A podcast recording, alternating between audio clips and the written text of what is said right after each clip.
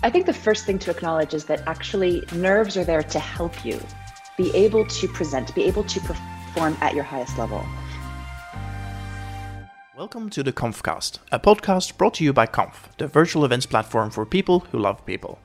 In this series, we will be interviewing experts from the virtual events world to learn more about how to organize and speak at better virtual conferences, seminars, and events. Sound good? Let's do this. Thank you, Eloise, for joining us to talk to us about uh, how to speak publicly into a video camera. Um, I'd love to start by you just telling us a little bit about uh, who you are and what you do, and then we'll get into the interview. Fantastic.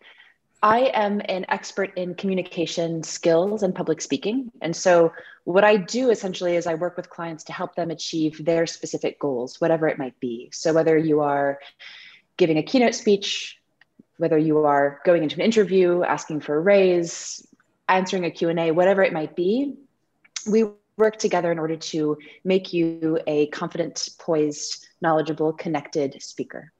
And I founded Parlay Presentation, which works with organizations, big corporations to bring training to their companies. But I also have uh, Eloquence Coaching, which is working one on one with clients on their needs. Very cool.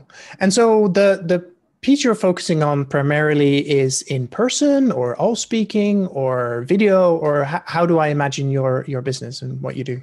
So right now we're doing a lot of video uh, because that's how most people are connecting to others. We do both. We do in person. So a lot of skills that we work on actually work similarly on camera or in person. Mm-hmm. Other times you have to adapt the way that you communicate, the way you use eye contact, the way you move around. You don't, you, you know, you don't have a stage to use when you're on a screen, but there are still ways to communicate and to use your body in very specific ways that get us the, as close as possible to connecting with our audience as if we were in person and having that feel natural and connected, uh, like you were as if you were sitting with someone at a table having a conversation. Wonderful.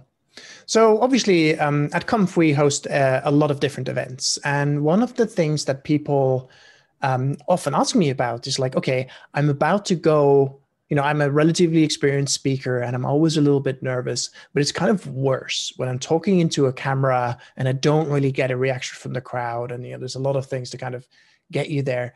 Um, I was wondering if you have any tips or advice for how to, uh, you know, slow down those nerves a little bit and actually feel more at ease with uh, with with public speaking.